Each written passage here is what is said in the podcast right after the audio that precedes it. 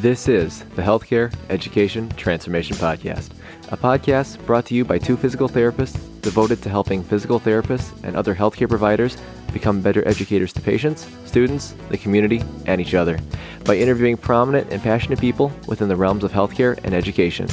The Healthcare Education Transformation Podcast is intended literally for educational and entertainment purposes only.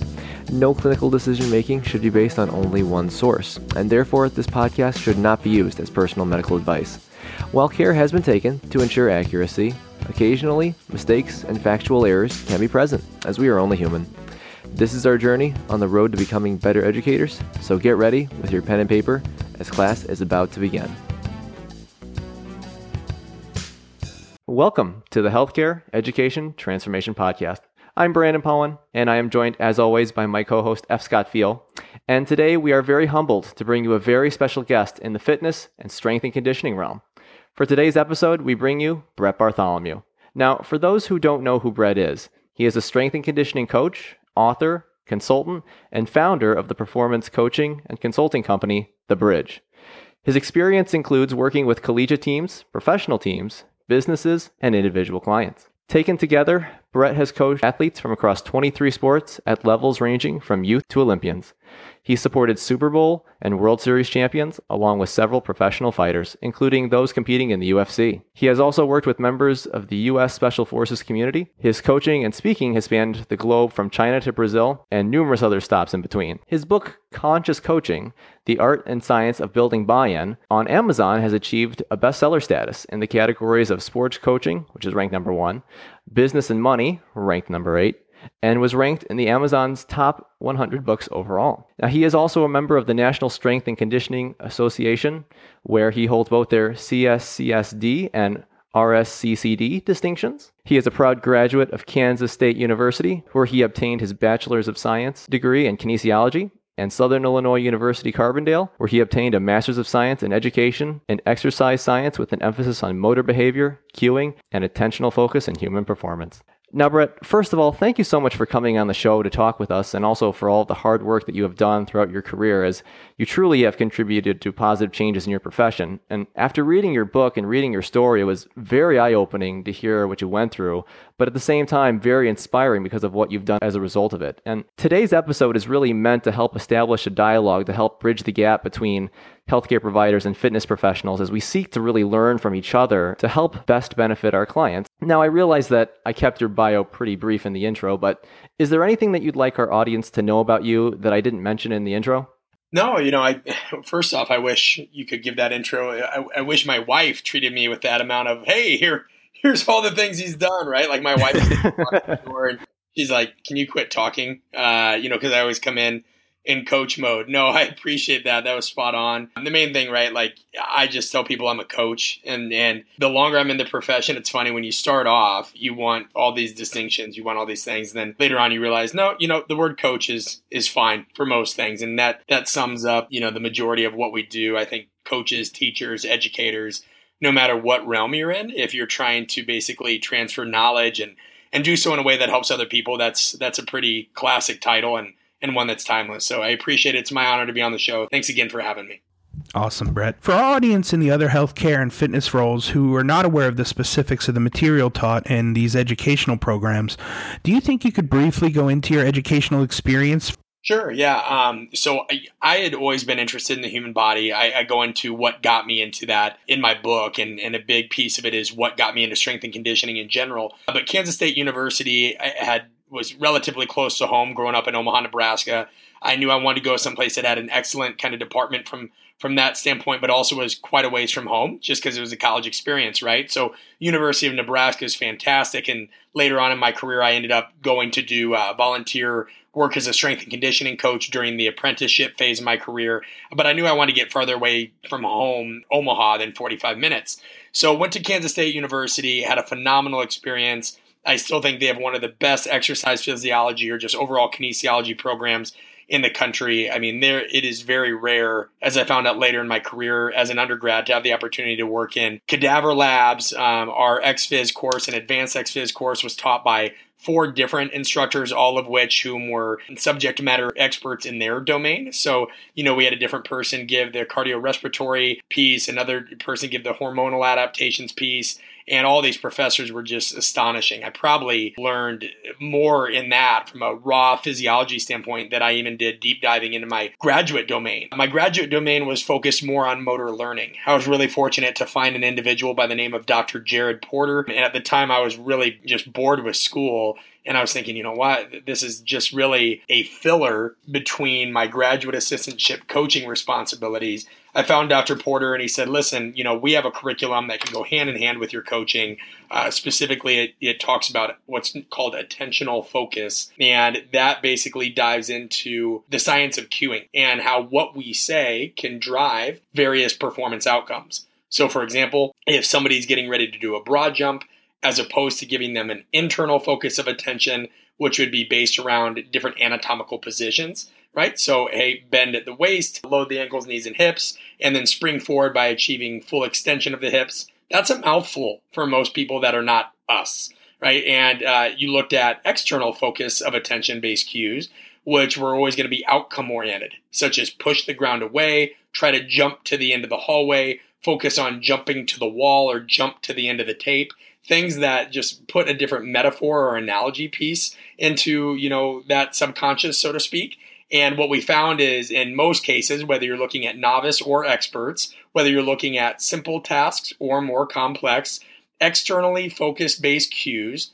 always enhanced that outcome as opposed to an internal or a controlled condition. Now, of course, there are some studies, especially more recent ones, and, and one that I did that show that that's not always the case. So I guess I should go back and bite my tongue with saying always, but the vast majority of the time would be a little bit more appropriate. And the reason, without going too far down that rabbit hole, but I just want to complete the loop here, is because of what's known as the constrained action hypothesis. And basically, if you give people too much information, too much noise, that constrains the motor system. It constrains their ability to kind of internalize and then, most importantly, act or transmit that information in a way that's personal and makes sense to them. What I call talking in color in my book. So, anyway, yeah, basic went undergrad Kansas State, went and did some internships. I wanted to get a lot of practical experience. And then it wasn't until later in my career when I went and got my master's degree and, and wanted to kind of forge ahead in that domain. Wow, that sounds like an awesome journey. I think there's a, a lot of parallelisms, it sounds like, between physical therapy and a lot of the stuff that you did.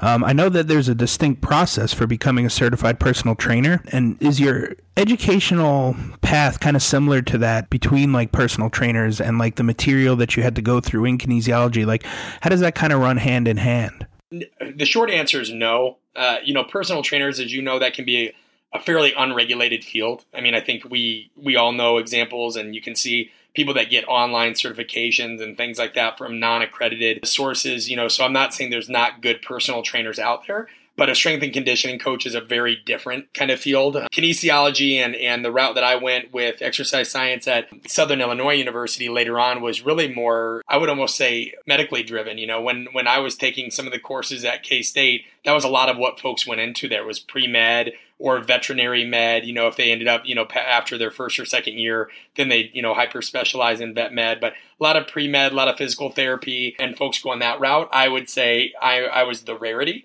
As a matter of fact, I don't know anybody else in my field that I've been able to reconnect with in, in, any fashion that became a strength and conditioning coach that I graduated with. Some of them did get into athletic training, personal training, and things of that nature. But my graduate assistantship, that was completely predicated. I, the only reason I went to get it, to be honest with you, is after I had volunteered with the University of Nebraska football team as a strength and conditioning coach. That was something that you need to have if you want to continue to coach high level athletes in the collegiate setting or even later on. You needed to have your master's degree just because the field has gotten so competitive with scarce resources, with limited job availability. The master's degree is what makes you more competitive and, and helps you stand out. So I knew going back to college was going to be my best route to kind of codify my experiences together and also give really strong experiential learning from the standpoint that when I was a graduate assistant, I you know I was an assistant for basketball and football, but I was basically the head strength coach for five to six other sports, eight in totality, essentially by the end of it. And so that was really the reason I went is very specific strength and conditioning experience, but could also get my master's degree at the same time. Yeah, our, I mean, my program when I went through the master's program at ECU, there wasn't a whole lot of um, strength and conditioning training. And I know that's not the goal of a PT school, right? That's not their job.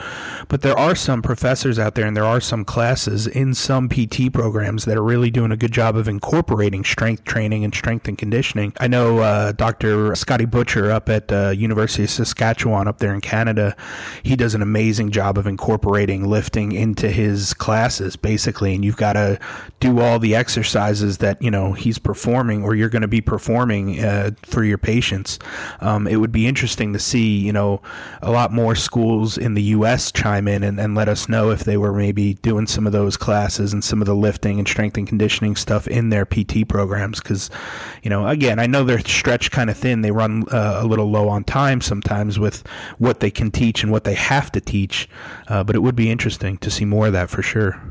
Yeah, I mean, uh, what what you're noticing across the board is you know integration is it's paramount in, in, any domain but it's hard to achieve. And it's not hard to achieve because you know people don't have the tacit knowledge and sometimes even the experiential knowledge. It's hard to achieve because factors related to human nature. You know in my domain there's a lot of times where i'll support pro athletes in the off season right? And so not only do i have to work with that athlete and whoever they're working with from a physical therapy standpoint or dietitian standpoint but oftentimes i have to connect with their coaches. And even their coaches at, at the vast majority of NFL teams or NBA teams sometimes have communication barriers that they have to break through, uh, you know, with, within their organization. Because even though you might all wear the same logo, you might all kind of want the same outcome, right? The athlete performing at their best. The fact is, is everybody kind of is in it for themselves at that level of sport.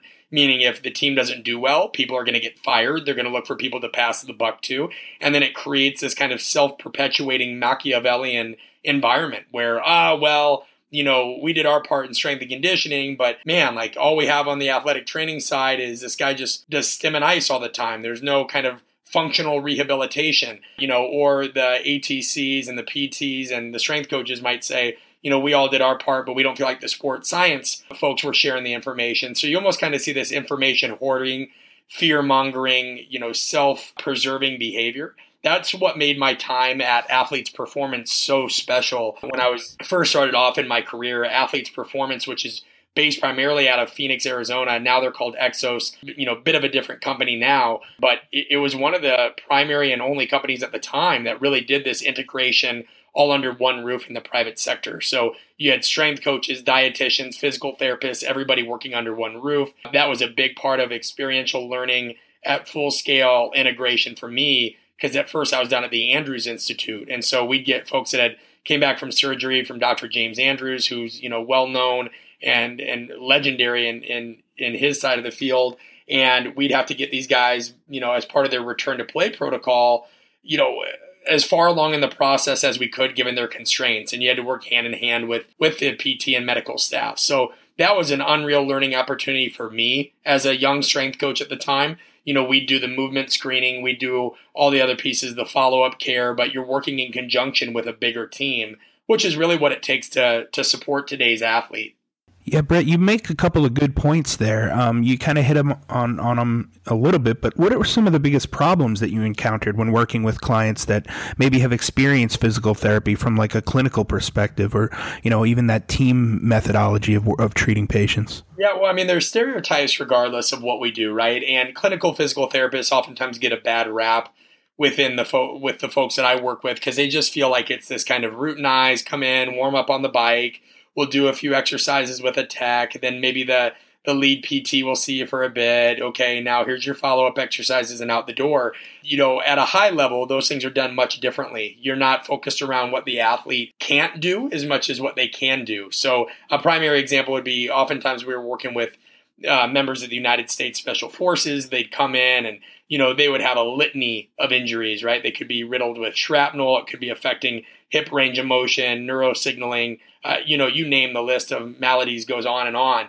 And you could always tell somebody that didn't have a whole lot of experience out of a direct clinic because let's say the hip was an issue, right? Let's say they had a right hip uh, issue, either as you know, as post surgery or uh, you know, just a major asymmetry, you know, you name it.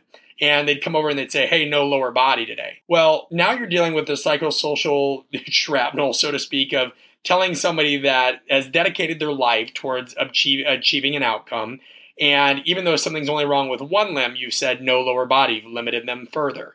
And so I'll never rem- I'll never forget the look on an athlete's face or uh, operator's face when they'd look and they'd say, "Hey, you know, my other leg's fine," and that's true. You know, the best physical therapists I had been around understood. They'd say, "Hey, Brett, listen, right leg, we're still working on some things. He's not clear to go yet. However, we can do modified upper body, and then they can work the left limb. And we know that that doesn't contribute to any gross asymmetries due to the nature of neuromuscular crosstalk and the research showing that, you know, actually, if you have one affected limb, training the other one can help reduce the amount of atrophy. So, you know, you can always tell folks that have kind of just been isolated to the clinic and maybe haven't seen this diverse population that sometimes they don't have a choice. Telling them just to rest or telling them to immobilize and telling them to do these things is not an option, especially when millions of dollars is on the line, or in the case of United States servicemen or women, lives of their colleagues and those, you know, their partners are on the line. So that's the biggest difference I know, right? Like is is you just see people that know how to work and say, hey, there's always a way around it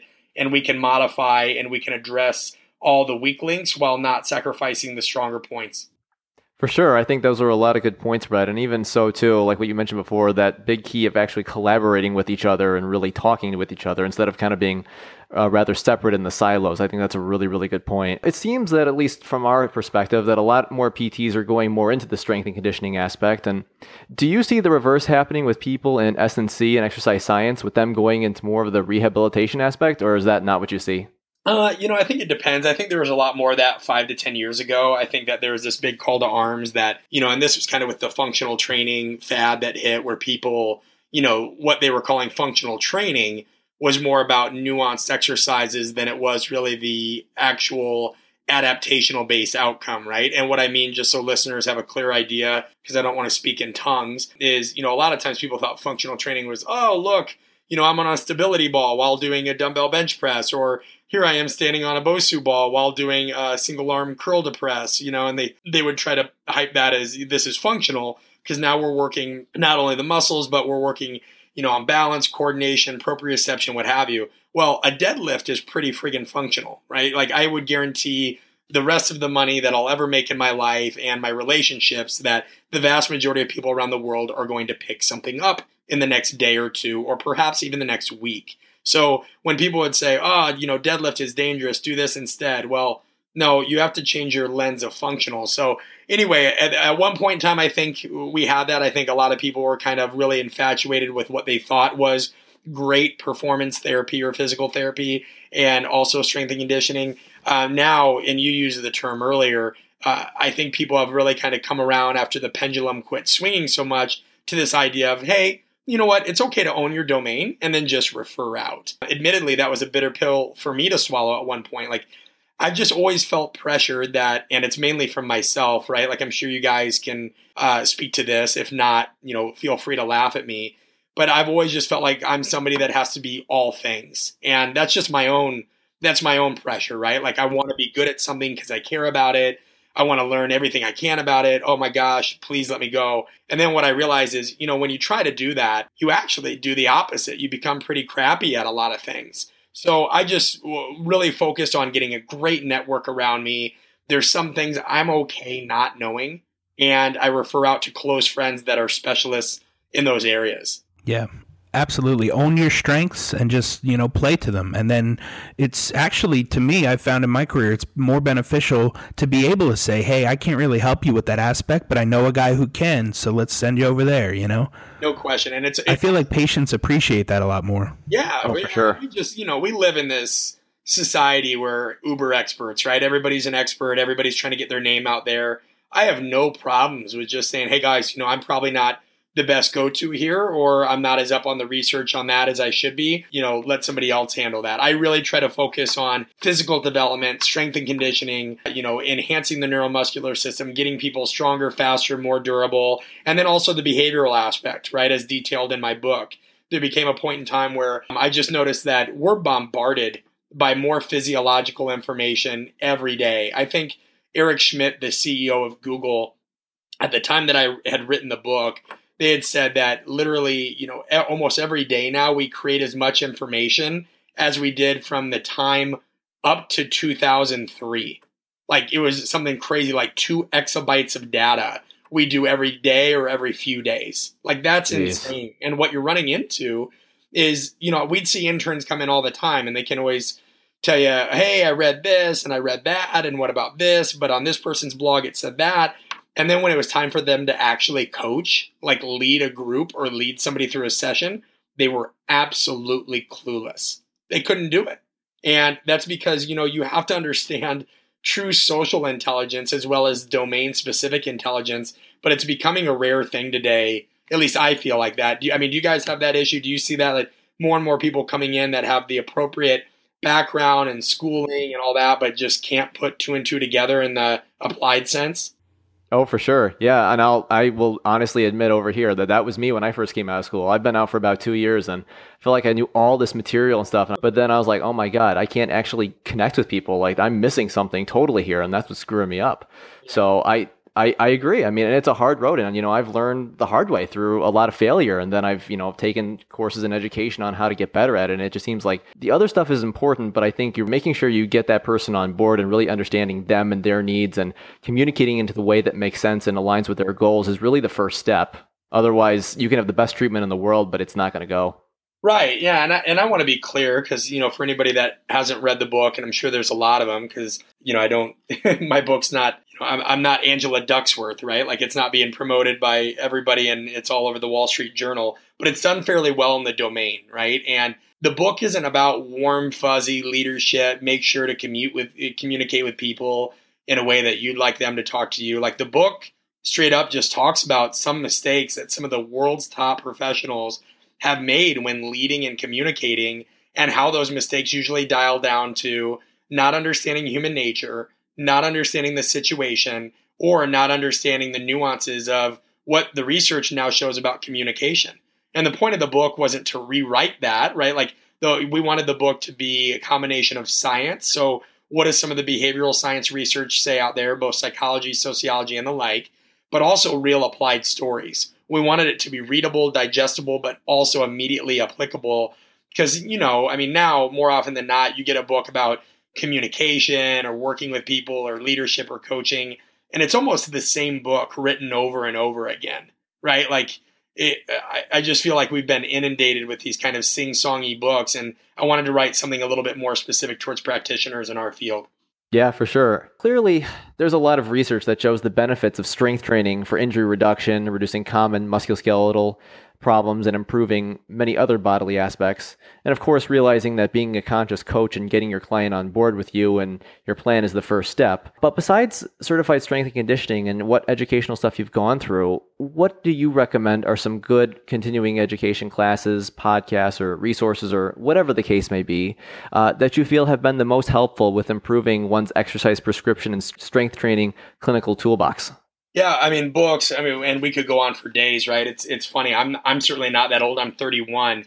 Um, but when I first started off, it was it was almost hard to find things online of hey, what's a great you know strength and conditioning reading list, or what's something I could do to learn more about movement. Now, you know, with a simple tap into Google, you can find reading lists provided by various staffs at, at, at local universities, at, at the pro level, at the private sector level. So if anybody ever runs out of books, I promise you with a simple Google search, you can lock those in. Now, some of my favorites, uh, and i am sure I'll forget some here Science and Practice of Strength Training by Vladimir Zatsiorsky, Super Training by Mel Siff and Verkhoshansky. Um, you know, you have uh, the earlier, I would say it's now Every Day is Game Day is a great one. Vern Gambetta's Athletic Development uh, a classic one, and some may disagree, but I thought there was a lot of value to it. The Path to Athletic Power uh, by uh, Boyd Epley, and of course you have Gray Cook's books, right? Like Movement, that's classic, and uh, you know I'd like to think I can push mine up there as well from a pedagogical standpoint, right? Getting people to understand coaching, but I think you know if you can get super training, science and practice you can get Practical Programming, the third edition by Mark Rippetoe, and then from there you can really go down as far the rabbit hole as you want. Right? There's there's great books by um, Tudor Bompa called Periodization. Frans Bosch has a lot of ones on the nuances of uh, of running and sprinting. I mean, it, it goes on and on. I, I feel like right now we're not lacking for books or texts. I feel like we're lacking for true experience and more applied, right? Situations. I just think that we have far more physical therapists and far more strength and conditioning coaches than we have jobs. People really have to up that part of their game and be willing to do unpaid internships, do volunteer situations. I mean, I've moved 15 times for strength and conditioning, and I'm on my 10th state because I wanted to go anywhere I could. And I don't come from a trust fund family, right? Like these, these weren't easy moves to make financially, but you've got to lock those things in. Uh, I'll make it easy, Brandon. If if anybody wants more book recommendations, if you just go to my Instagram at Coach Brett B, I put tons of books that I recommend on my feed. All you have to do is scroll back to October of 2016, and I did a whole series of posts where I'd basically put nine or ten of my favorite books in one post. Lock that in because I actually get that question quite a bit, and then you know some of the ones that I reference in my book are great resources as well. So hopefully that helps. Aside from that, I'm a big advocate on reaching out to strength and conditioning coaches, reaching out to people. There's a great website by my friend Derek Hansen called strengthpowerspeed.com. He is great friends with a, a world class physical therapist named Rob Panariello. And you'll see Rob's name mentioned several times in Derek Hansen's writing.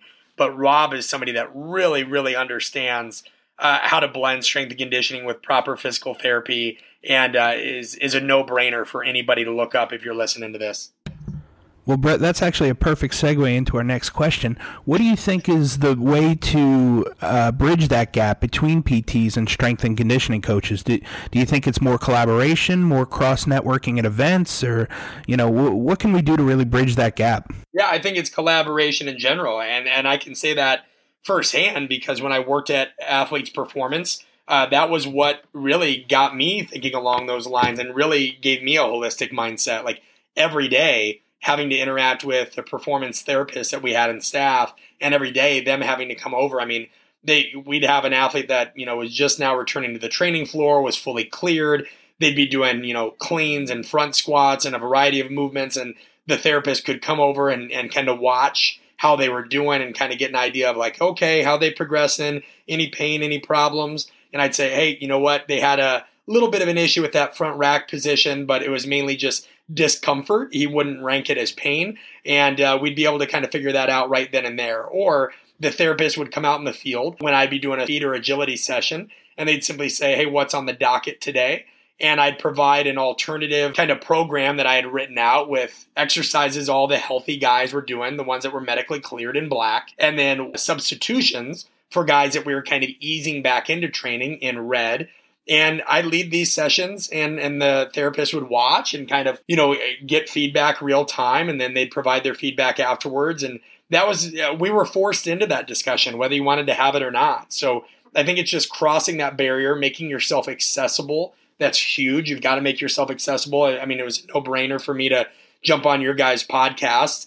Uh, you know, I was telling a friend earlier about the nature of the show you guys are doing. And he said, huh, so you don't just do podcasts for strength coaches. And I said, well, no, there's plenty of people out there that need this message and understanding of, you know, holistic, being able to work together. And it's all for the good of the athlete or the client or the individual, however you want to term it. So exposure, knocking those walls down, reaching out to people, spending time, driving to local universities or clinics and just asking for 30 minutes of their time, all those things are invaluable. For sure. And I think that was a really good answer and good take. And, you know, from your perspective, Brett, you know, with looking to collaborate and refer with trusted and competent providers, in your opinion, what qualities constitute a great physical therapist? That's an awesome question. And it is hard because you'd like to say just overall intelligence, but I've worked with some very, very intelligent therapists that were extremely difficult folks to, you know, work with, I guess, is the uneloquent way of saying it, right? And so just somebody that's a skilled practitioner is not enough. You have to have somebody that's walked a mile in those shoes before, hopefully, somebody that's been an athlete or competed at some level. They know what it's like to have pain. They know what it's like to have to overcome or work back from an injury. They've kind of been in those shoes because injury is a terrific strain on an athlete's psychological profile. And people think it's just the physical piece. It's not. I mean, I had back surgery two years ago to correct something that I've dealt with since I was a young kid. And being able to come back from a back surgery, specifically a microdiscectomy, that gave me a tremendous amount of insight as to how I'd adapt my programming, adapt my approach for other folks that are coming through that. And so I think you have to have therapists that have walked it, that have done it. It's really hard to be honest with you, and I'm, I'm not trying to single anybody out, but like it's hard to work with therapists that just don't train. I don't mean don't exercise, right? Exercising is like one thing, but a therapist has to train. I could never listen to a, a, therapist that would say, "Hey, no hang cleans, no modified snatches, and no safety squat or, you know, choose your exercise because he's still dealing with X, Y, or Z." Well, okay, if there's a direct issue and I can see there, right? Like that the guy shouldn't be doing those things because of something with the wrist or what have you. I get it where the problem is immediate. But if he's working his way back and it's just like, hey, you know, we're 6, 12, 18 weeks out now from being cleared, he's got to work into some of this. I've seen therapists, Brandon, that have just said, hey, I don't want any more of these exercises because he had this issue in the past. Well, you can't do that. These athletes, yeah, I agree. in my case, are they're going back on a field or a court or choose your competitive domain where they're going to smash into things, crash into things. Or if it is a non contact sport, they're absorbing forces. Take tennis, for example. They're absorbing forces every time they decelerate that are anywhere from four to eight times their body weight. And then they've got to change direction. You know, performance can't be pretty. And I need a therapist that understands that and has worked back through those things on their own, as well as somebody that stays up on current practices and, and research. Yeah, Brett, I'm going to kind of switch things around here and turn the tables on you. But as a physical therapist, what qualities should I be looking for in, in a strength and conditioning coach? Somebody that's open and not ego driven. And if you know the strength and conditioning world, that is very hard. um, strength coaches are oftentimes very hard headed. They don't think you know anything unless you can do X, Y, or Z. Like strength coaches are an interesting breed in general. Of course, I'm not speaking for all of them, but we're a hard group sometimes. So I think you just have to have somebody that's got a willingness to learn first and foremost, a willingness to communicate. I used to go over and I would watch our physical therapist do manual therapy, dry needling. I'd ask them questions. I would just sit there and try to talk shop with them, and they were always awesome about sharing those things. So I, I think communication, I think a willingness to learn, and you know, just the ability to let go and say, hey, you know what? I'm not going to try to program. Let's say we're talking about a shoulder injury, right? Strength coaches sometimes will just say, oh, you know, I put some rotator cuff work in there and we're doing some stuff to enhance, you know, scapular stability and yada, yada, yada. Well, okay. And how do you know you're doing that? Well, because I chose these exercises and, you know, that's what we learned. Yeah, but there's compensatory mechanisms that really could take what you think that exercise is doing and make it do something else, right? So there were some times where it's like, that's okay. I'm going to let you guys handle more of the rehabilitation, more of those kinds of nuances. I'm going to handle everything that has to deal with kind of the gross motor patterns, the sequencing, keeping the other parts of his body robust and strong. And then, you know, I'll integrate the things that you tell me to integrate. And that's huge. You have to be able to collaborate and let go and let somebody else be the specialist sometimes if you want to have any hope at achieving an outcome driven goal. Yeah, for sure. I think you brought up a lot of a lot of great points, Brett, on that, and a lot of them which I agree. You know, someone who is a really good communicator and who treats people well, who has good customer service. I think someone who is competent and someone who has really who has a good amount of knowledge, and not, of course, no one knows everything, but someone who has a good amount of knowledge on the subject matter and someone who's always willing to learn and they can put their ego aside and someone who you're able to talk with together to me, that's something that I think that's the qualities at least I look for. And I think a good way, at least, you know, that I've heard from other people too, is actually be a client of the other person. You know, I don't think it's always realistic, but I can see how, you know, getting into the patient's shoes and then, or you be the patient and then go through their program could really, you're not going to get a better insight than that. Yeah, I mean, and, and you're right. It's not always going to be realistic, but yeah, like no question. I just think that you have to be able it's uh, normally I'd say it's empathy, but the research is saying that empathy is not the correct word. Uh, it's it's compassion. Empathy is I feel what you feel. Compassion is I understand what you feel. And you know, there's going to be a lot of situations where it just takes a higher level understanding. And you know, athlete is a relatively inclusive term I use. So whether you're working with you know middle-aged geriatric populations or you're working with Don Dontari Poe of the Atlanta Falcons right? The human body is made, uh, at, we're made to be athletes. So, you know, I use that as an inclusive term, certainly not meant to scare anybody off. If there are practitioners, you know, listening that will never work with that population, that's fine. Your people are athletes. You know, some somebody that's listening treats a CEO of, you know, some small business or a large business that is an avid cyclist that puts hundreds of miles behind them, you know, in a given time frame and has suffered some kind of knee issue or low back issue and just wants to get back to hitting the pavement. So, you know, we have to be mindful of the terminology that we use. We have to be mindful of the messages that we share, and we have to be mindful of the power, relative, relatively speaking, that we hold on to. Uh, you've got to relinquish those things to really create a great supportive environment for the athlete. Awesome, Brett. Great take on that. Um, we like to finish off each episode with uh, a question to each of our guests. Um, if you could change one aspect of exercise or strength and conditioning education or, or any higher learning, what, what aspect would you change and how? Yeah, I would, uh, you know, that's a fantastic question, and it's a quick response on my end because it's needed. There is no education on strength and conditioning in terms of formal settings. I think you maybe have a small handful of universities and maybe only two that I could name right now that have formal strength and conditioning curriculums. That's a problem because kinesiology and exercise science can give you base rudimentary knowledge of the body's physiological and biomechanical and neuromuscular systems. But there was, I had zero classes in either graduate school or undergrad that taught me anything about proper program design, exercise selection, or anything of a sort. And if it did, I mean, it was old. It was still like machine based training. Very few, very little of it was ever any emphasis on anything ground based or not related to a circuit. So, you know, I, I thought the adaptational based uh, information that we got was good, right? Like what happens when, you know, humans deal with this kind of stress and that kind of stress. But exercises and proper program design and periodization and, and planning and all those things can't be omitted because those are the things that we use to derive an adaptation. They go hand in hand.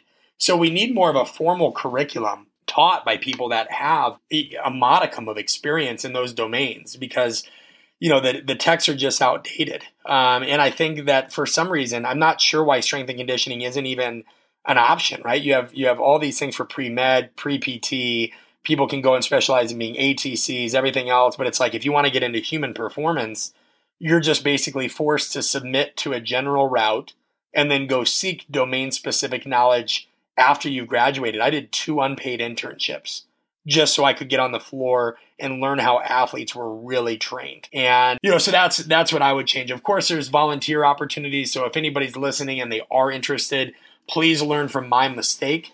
And when I was a freshman, I remember telling my advisor, and I love him to death. He meant well. He just didn't know. I, I said, "Hey, I want to work with athletes for a living."